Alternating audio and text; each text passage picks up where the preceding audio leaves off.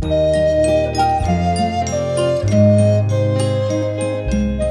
the studio of KPSU Portland and in association with the Department of History at Portland State University, this is Beyond Footnotes. Join us as we explore public, local, and world history through discussions with professors, authors, fellow students, and alumni, as well as local historians. Thanks for joining us. I'm Madeline. And I'm Lily. Today we're interviewing Professor Katie Barber. She received her PhD in American Studies from Washington State University in 1999 and joined the PSU faculty in 2001. At PSU, she teaches public history, oral history, and Oregon history. Her, nor- her book, Death of Celilo Falls, was published in 2005.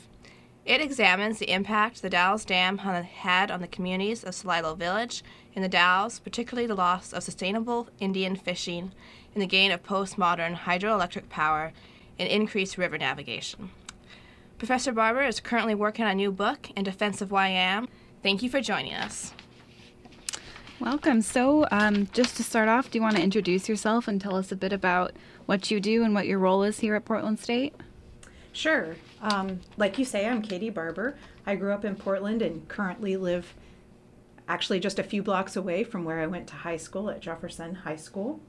Um, I teach in the history department, and the courses that I teach are Western U.S., uh, public history, Native American history, Oregon history, Pacific Northwest, and I'm also on the Indigenous Nation Studies faculty. When I came uh, in 2001, I worked with the Center for Columbia River History, which was a public history consortium that included Portland State University, Washington State University Vancouver, and the Washington State Historical Society. But that closed in 2011 uh, because of the, uh, the financial difficulties. Um, so that's what I do here. Um, I am really interested in public history and really interested in regional history. Um, can you talk a bit about your education path and how that led you, led you to work in Northwest history, Native American history, and public history? Sure. Um, you know, it really started in high school for mm-hmm. me. Uh, while I was a sophomore in high school, there was a really important indigenous fishing case that was winding its way through the local courts.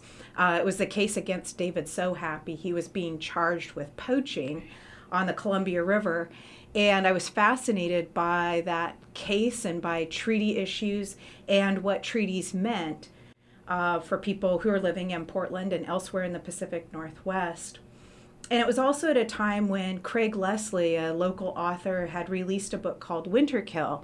And he was dealing with some of those same issues, but in an earlier period. So in um, Winterkill, he actually writes about the inundation of Celilo Falls by the Dalles Dam. He came to our English class when I was a student at Jefferson, and it really impressed upon me how important Native history was to the history of this place, even though in a lot of ways it was largely invisible in Portland.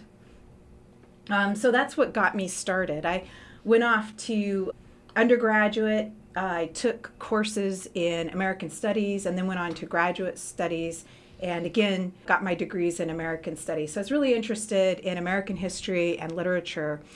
And you can see that that grew out of that earlier interest in high school. And then I just kept going to school, mostly because I was interested. I loved being a student. Uh, and I kept getting funded. So I was funded for a PhD program and that's how I ended up getting a PhD. I didn't really have um, an intention of becoming a professor, but I loved school and thought that that was a good way of spending my time.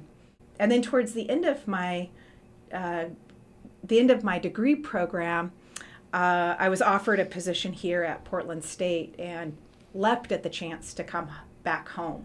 Thank you. Um, so we also want to talk about as a public history student, I want to mention the public history program at PSU and the work you do with it. Um, can you talk a bit about public history as a field and the uh, importance of it?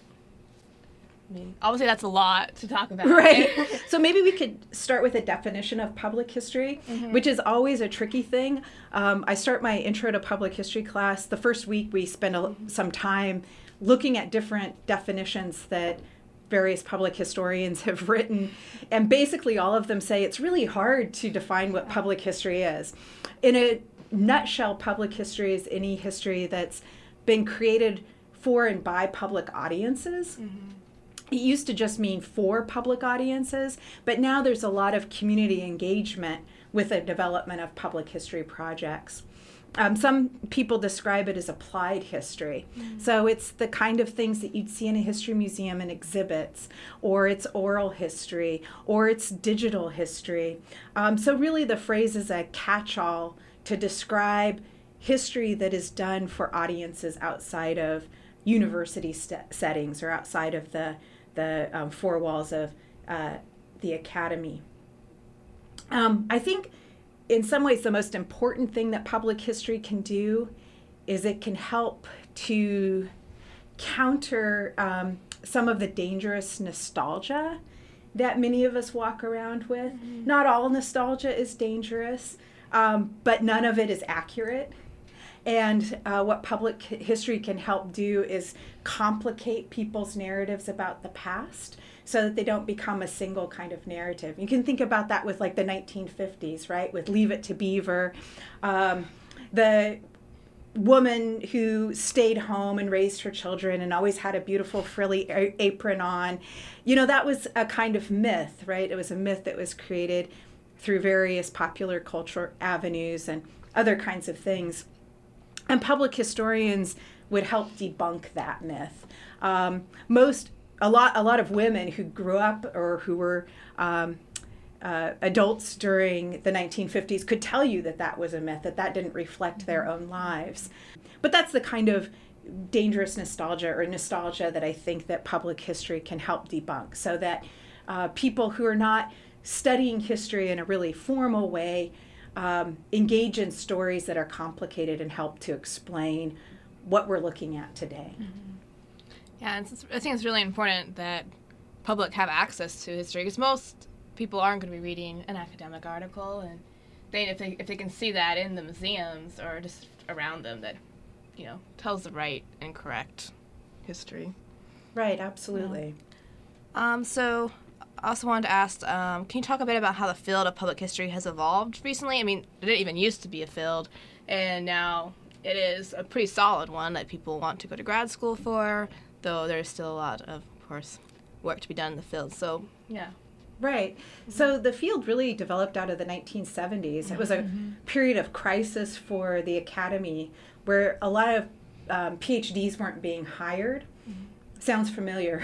Jump ahead to this period of time, and we're facing the same kind of thing where there are more people who are earning PhDs mm-hmm.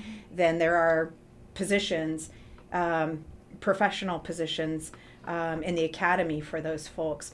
And so a lot of people turn toward public history as a way to engage, continue to engage with history. Um, public history is very rigorous in the same way that academic history is, but it's oriented outward, as I mentioned.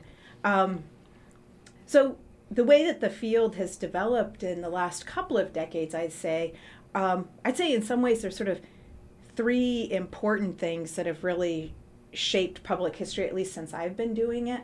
Um, one of them is funding. So, if there's a lot of funding, and when I first started as a, as a public historian, there was a lot of public funding. Um, public history really thrives, and there are a lot of people who are doing public history. But as federal funding constricts, and I'm thinking about the funding that would go to um, Oregon Humanities, for example. Yeah as that constricts, it changes what public historians can do and also how many public historians there are out there actually working. Um, so that's one thing that I've seen change.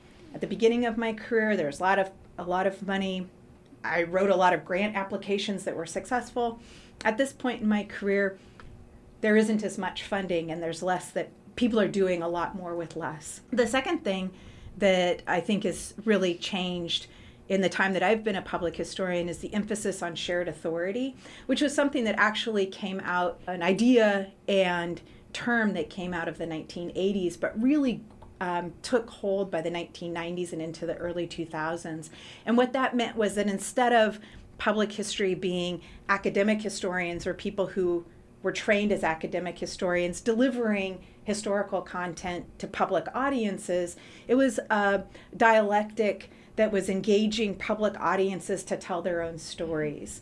So history that's co-created or community created. So all of my public history work is community based. I go into communities. Uh, the Chinook Nation, for example, is one. Talk to people about how a historian might help their community do what uh, meet the goals that they've identified, and then work on developing projects um, in collaboration with that community. And then the final thing I'll point out is that digitization and digital humanities has totally changed public history. Um, so I started out, actually, I, I, think I was attractive as an employee when I first started as a public historian because I knew HTML. Mm-hmm. And that was unusual. A lot of people didn't. Um, but that was a long time ago. So I could tinker around with websites, and I was hired to put a number of websites um, online. But now, of course, that's that ability is way surpassed me. Um, what people are doing with websites and digitally is is really very um, uh, sophisticated in a way that I haven't been able to keep up with. But even thinking about how to deliver uh, public history um, content digitally has really changed how public historians work. Great. So um, we know you're working on a new manuscript called In Defense of Wyam. We mentioned it briefly in the beginning, but do you want to tell us a little bit about that and how that research came about? Sure. So that book is a is an offshoot of an earlier book that I wrote in 2005 that was part of my dissertation that looked at the essentially the negotiations that had to occur between the federal government and the four treaty tribes that were affected by the building of the Dalles Dam on the Columbia River. The Dalles Dam inundated a really important native fishery. It's one of the most important native sh- fisheries in the Pacific Northwest, some would argue on the entire West Coast.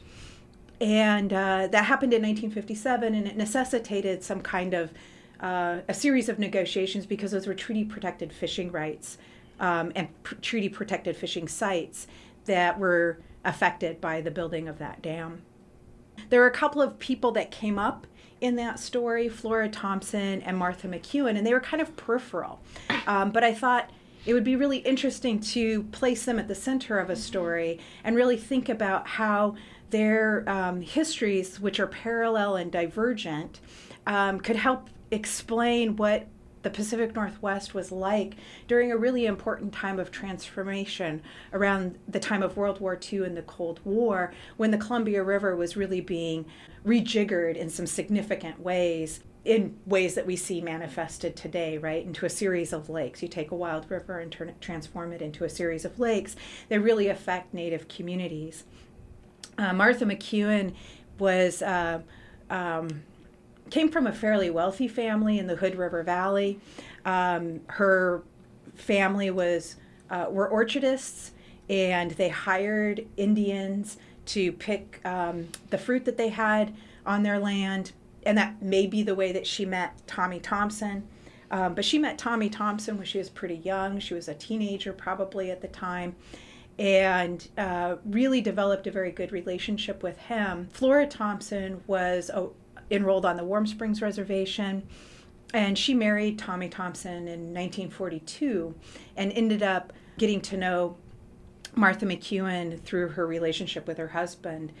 And uh, what's interesting is that, you know, their lives take them in different directions, but they're both important leaders in their communities. Part of the way that they lead is uh, very gendered. I was interested in that, but it's differently gendered.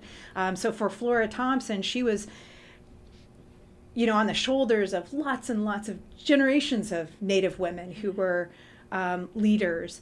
Uh, so she had a, a kind of tradition that she could harken back to, but she was also a very modern leader who was having to navigate um, non native communities and stresses on her community that were different than others had faced in previous generations. Martha McKeown um, was came from a family uh, where the women were often involved in women's clubs, um, and she continued that tradition. She was uh, the state regent for the Daughters of the American Revolution and involved in other uh, clubs that weren't as reactionary as the DAR, including Zonta International, which was a women's club that was interested in um, professional women's opportunities throughout the world. Um, so they their lives overlapped because of Tommy Thompson, but also because they were both really interested in protecting Celilo Village at a time of this transformation when uh, Celilo Falls were being inundated by the Dalles Dam, and so they worked together um, on a number of different issues, including a highway uh, expansion that would have. Um, necessitated the relocation of a number of people who were living at Celilo Village.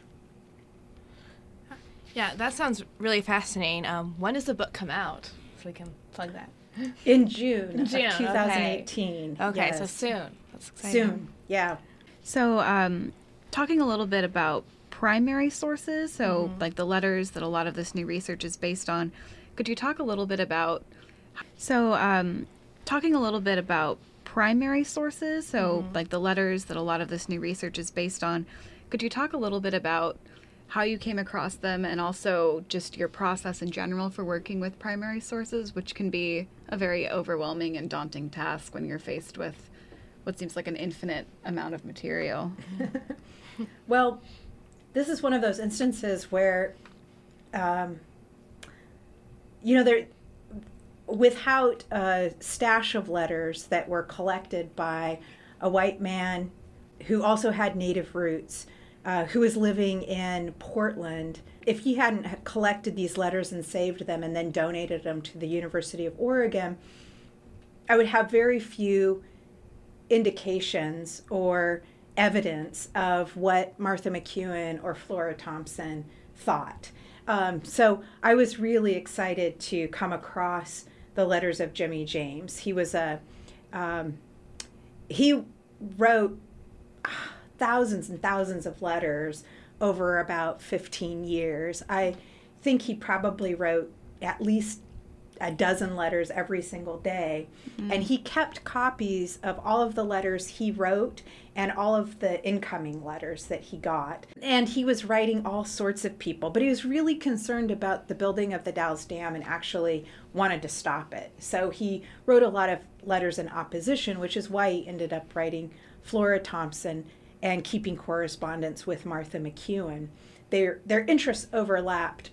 They're also uh, Martha McKeown and Jimmy uh, James were very different people, and I compare the way that they kind of help um, folks at Celilo Village. Jimmy James was a little bit more of an assimilationist um, than Martha McKeown was, and so he had a different kind of relationship with people at Celilo Village. Flora Thompson and Martha McKeown never wrote each other, but because I had all of these letters that they wrote to Jimmy James that described their lives and what they were doing, and like times when they were having dinner together, um, I felt like I could recreate that their relationship through that through that correspondence. Um, so it can be really problematic trying to find women's records, particularly records that um, help to reveal their inner lives. And it's also hard to find Native voices. So, a lot of, if you read a lot in Native American history, you'll read a lot from the federal point of view, right?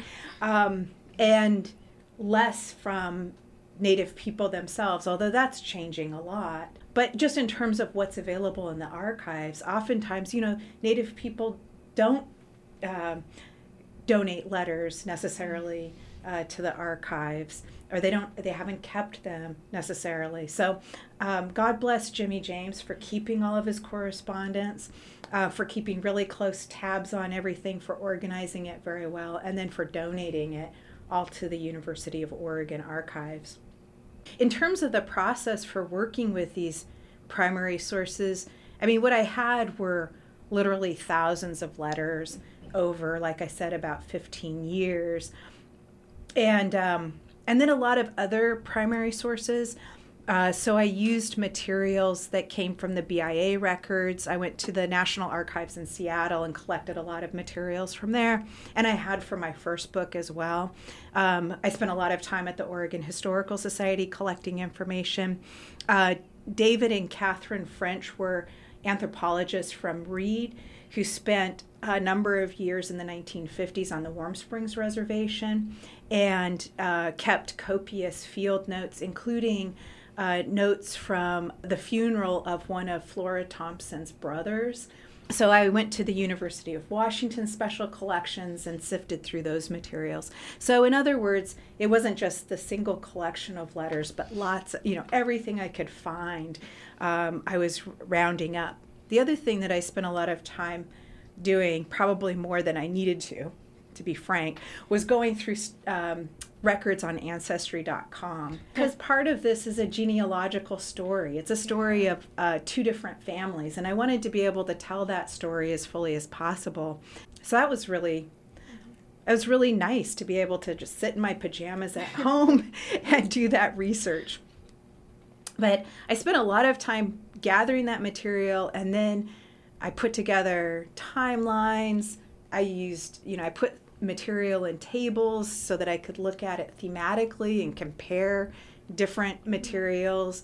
Um, I write a lot of memos, so thematic memos about um, the relationship that Flora has with Jimmy James, um, what she's writing about, what Martha McKeown's writing about, uh, as a way to kind of sift through and listen to those materials one of my favorite um, techniques is to take a couple of documents and to actually break them out and kind of into beats, right? So okay. sentences or pieces of sentences, and then really look at what's being said and try to um, put that in my own words and then tag the each beat with a theme or one or more themes um, I can't do that with thousands of letters, but I can do that with a few critical pieces.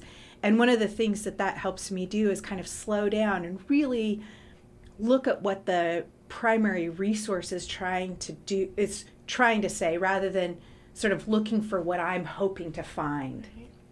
Mm-hmm. Um, so that's something that I learned as an oral historian. It's a technique for narrative analysis that um, asks for the information to really emerge from the primary document itself. Going off that, oral history is also a big part of your work, and such as there's two interviews with Flora Thompson that are sources in Defense of Wyam. Um, can you talk a bit about working with oral history and that process? Sure. Yeah. So I only did one oral history interview myself mm-hmm. For this project. Okay. I do a lot of oral history work. Yeah. Um, for other projects, but I was lucky enough to meet one of Martha McKeown's former mm. students. She was a school teacher. And so I really wanted to know what she was like in the classroom. So I interviewed um, that person. He was nice enough to let me interview him and use that interview in the book manuscript to describe what her interactions were like with students. The two um, interviews that Flora, that I had that were done by Flora or with Flora Thompson are frustrating and wonderful interviews. so they're kind of they'd be great examples of what not to do in an oral history interview because um, in both instances the people in the room don't identify themselves. So the only person whose voice I actually know is Flora Thompson's because she's identified at least as the person that is being interviewed. In one of the interviews, there are several people, at least three or four, who are asking her questions, some from a distance, so you can barely hear what the question is. Um, and but the, none of them are identified. The date isn't identified, so I kind of I was able to figure out sort of when I thought it, they um, had occurred based on some of the things that Flora Thompson referenced that I could date, but um, but those aren't uh, the dates aren't identified. And then a portion of one of the interviews is actually missing. So I have two tapes out of three. so who knows what's on the third one? I've never been able to find it. One of the interviews comes from the Oregon Historical Society, and then one was gifted to me by Flora Thompson's granddaughter, who happened to be a student in one of my classes here at Portland State. Um, so that was really wonderful to have an, an additional interview from um, from Flora Thompson. So what's wonderful about them is that you get to hear her talking. So I got to get a sense of her voice, how she told stories. Um, what's frustrating about the interviews, beyond some of the um, technical things that I've described, is that um, the interviews were really set up so that the so that people could document Tommy Thompson's life, oh. not Flora Thompson's life. So what they're doing is they're asking her to reflect on her husband and asking questions about his history instead of asking her about hers. And of course, you know, I wanted them to ask her, what was it like to live on the Warm Springs Reservation? Tell me something about your mother. Um, her father died when she was fairly young. What did she remember about her father? Some of those things seep out because she can't not tell her own story as she's telling Tommy Thompson's story. So she does that. Um, but really, the, the focus of those interviews is on Tommy Thompson. The one thing that happened though is I kept listening to them and um, I had transcripts of both of them too, and I'd read the transcripts over and I'd listen to the interviews several times. And one of the things that kept coming up for me was how she was describing how Flora Thompson described her own life and Tommy Thompson's life as a series of spiritual awakenings and how important that was to her. So, in other words, one of the things that we can determine in oral history as scholars is how other people understand their own past and how they make sense of it. And she did that through um, these religious experiences and spiritual re- uh, experiences. Every story that she told had a supernatural aspect to it. And she kept coming back to that over and over again. And so I could see how important her religious experiences were to her life. They were central to her life and to the way that she understood her life. And that really helped me write about her as a person. Mm-hmm. And um, I just know as somebody who I kind of go back and forth between public history and a more academic mm-hmm. and I think thinking about oral history sometimes it can seem like it, I mean the metaphor I would comes to my mind would be like a game of telephone of like oh maybe the mm-hmm.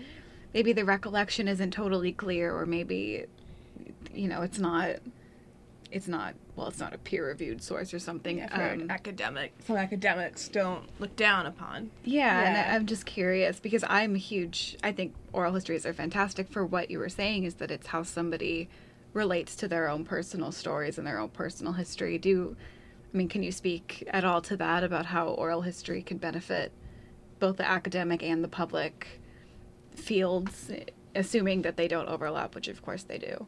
Right Right. I, it's you know this is a maybe one of the things that has changed. You asked me a question about what's changed in public history over the last couple of decades, and um, we have, I think, moved in positive ways in thinking about how to use oral history. Mm-hmm. I would say a lot of that is thanks to Alessandro Portelli, who's mm-hmm. really helped to theorize what oral histories do and what they are um, and others too who've built off of his work. Um, but what he would say is that oral history is important for two reasons in reference to your question. Um, one is that they do help us understand how people make sense of their own past. And that's really important. It's important for public historians to understand that. It's important for um, academic historians to understand that. I'll go back to that description of Flora Thompson and how spirituality was central to her life. Um, I didn't know that I was going to write about that when I took on the project, and I wouldn't have without um, without those oral histories that directed me in that way. Mm-hmm. so that was really helpful. Um, Andres, uh, Alessandro Portelli has written a book in which an entire community of people have misremembered something from World War II. And he talks about why that is and why people would select a narrative that actually doesn't make factual sense yeah. and then retell that narrative.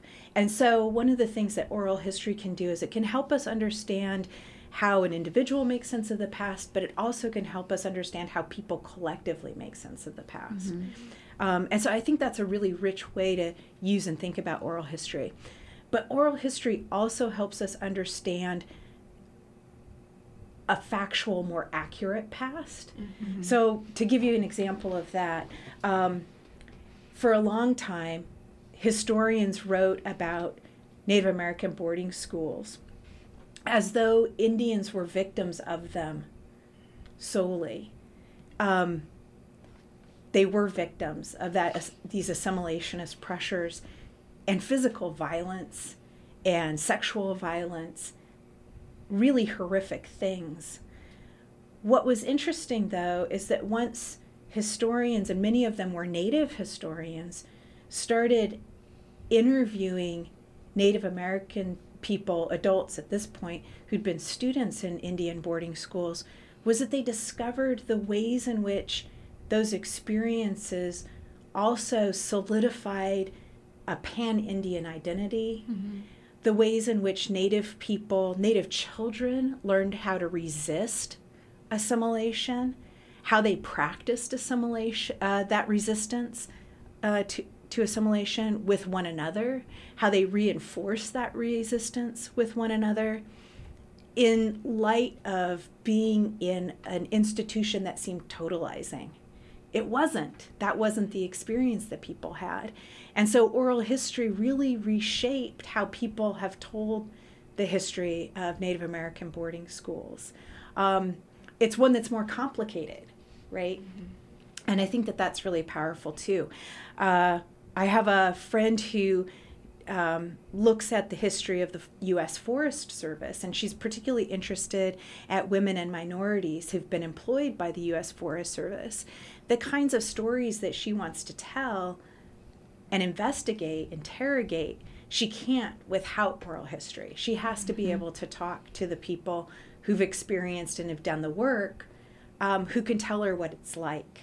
Now, just like with any primary source, you can't take it at face value. You have to push and prod and be skeptical and look for ways that you can um, make sure that you know that you can sort of uh, understand how reliable the material is. And of course, the way that you do that is the way that you look at any primary mm-hmm. document. You look for other sources that tell you the same kinds of things or that give you the same dates um, so that you can cross check that information. Mm-hmm. It's interesting to me that there used to be a thing that like oral history was less reliable than like, a written primary source, but that a written primary source can be very unreliable as well. That's right. Yeah, That's any right. primary source can be accurate or inaccurate or. And then right. there's also the question of mm-hmm. what is fact, yeah. which we can. I mean, people will have whole degrees philosophizing, yeah, contemplating what actual yeah. fact and truth even are. So. Um, I thought another question too. So, and a lot of times we think of like with historians or other academics that you know, activism and things like that are not part of what we do. But in certain fields of history, I feel like, at least, you know, doing uh, indigenous history like I do, that activism does play a role in how we approach it. So could you talk a bit about that? Like with Celilo Falls, I mean, writing about that is about that and bringing history to light is sort of a form of, you know, activism in a way. Maybe not activism, right. but supporting so that. Yeah. I was I was reading a book earlier today mm-hmm. in which the author described her work as anti colonial. Yeah. And I thought that's such an interesting way to describe one's work, mm-hmm. right? That's a political stance. Yeah. But so is writing a history that is colonial. Exactly. Yeah. Right? That just goes unst- unsaid most of the time. So um, I think that all historical creation, of course, is rooted in politics and a political mm-hmm. stance. Um, it's rooted in ideas about culture and ideas about uh, what's important and what's not, and what stories merit retelling and which don't. Um, so that's sort of goes, I think that that's the baseline. Mm-hmm. And then beyond that, um, I think that what's driven all of my work as somebody who grew up in the Pacific Northwest, grew up in a place that is, in some ways, really, really not diverse, and in other ways, quite diverse. I mean, mm-hmm. I can travel pretty readily to a reservation. Mm-hmm. Um, the driving question for me has always been about the my own community. Mm-hmm. What is why are there injustices in this community? How do they manifest and how are they maintained? And um, I think in a lot of ways, Martha McKeown was driven by that question, mm-hmm. which in part was one of the reasons why I was really attracted to looking at her and to spending so much time with her. But, you know, even as somebody in in high school history classes. That's sort of what I was thinking about. I was, we were reading about apartheid, and I was thinking, how does this translate into the setting in my own neighborhood? Mm-hmm. Um, how do these things connect? Um, and so, you know, history is, I guess, in that way, I think of history as being usable. History yeah. needs to be usable. We need to, mm-hmm. you know, why why study the past unless it helps us understand the present? Mm. That's a political stance. I don't want to just understand the present, I guess. I also would like to change the future. Yeah. right? To alter the future, um, which suggests a kind of political stance there, too. Which doesn't mean being inaccurate. Yes. Because complicated and um, contradictory stories, I think, can help us, mm-hmm. must help us understand um, the present I think sometimes public history is misunderstood as being a simplification of academic history. Yeah. Um, and I don't think that that's true. I think that mm-hmm. public history and academic history both help us to understand things more complexly, to get out of these sort of stereotypical ruts um, of thinking. As a as somebody who's interested in native history, though, I'm also interested and of course cognizant of the ramifications and legacies and ongoing manifestations of settler colonialism, mm-hmm. um, the way in which my life is shaped by that, um, the way in which the circumstances that I live every day are shaped by that, and what that means for the communities, the native communities that I collaborate with in public history projects. So, in those instances, I suppose very much the history becomes politicized, right? Mm-hmm. Um, so I work with the Chinook Indian Nation. Um, they're not recognized by the federal government. Their main political work is to gain some form of rec- recognition. I'm in full support of that. Mm-hmm. And see the lack of recognition as a real injustice the way to for them to gain recognition is to show that they have um, been consistent as a community, that they've persisted as a community over time, and historical research is what does that. Mm-hmm. All right. Well, thank you so much. Thank and you. You can find information about this episode on our show page at kpsu.org slash beyond footnotes and on SoundCloud. We are always interested to know what you guys think about the show, Please feel free to contact the Beyond Footnotes team on Facebook, Twitter, or email at beyondfootnotes at gmail.com with any comments or suggestions concerning the podcast. For previous epi- episodes and extended content, check out kpsu.org. And don't forget to share, tell a friend, subscribe, rate, and follow the show on Twitter and Facebook. Thank you. Thank you.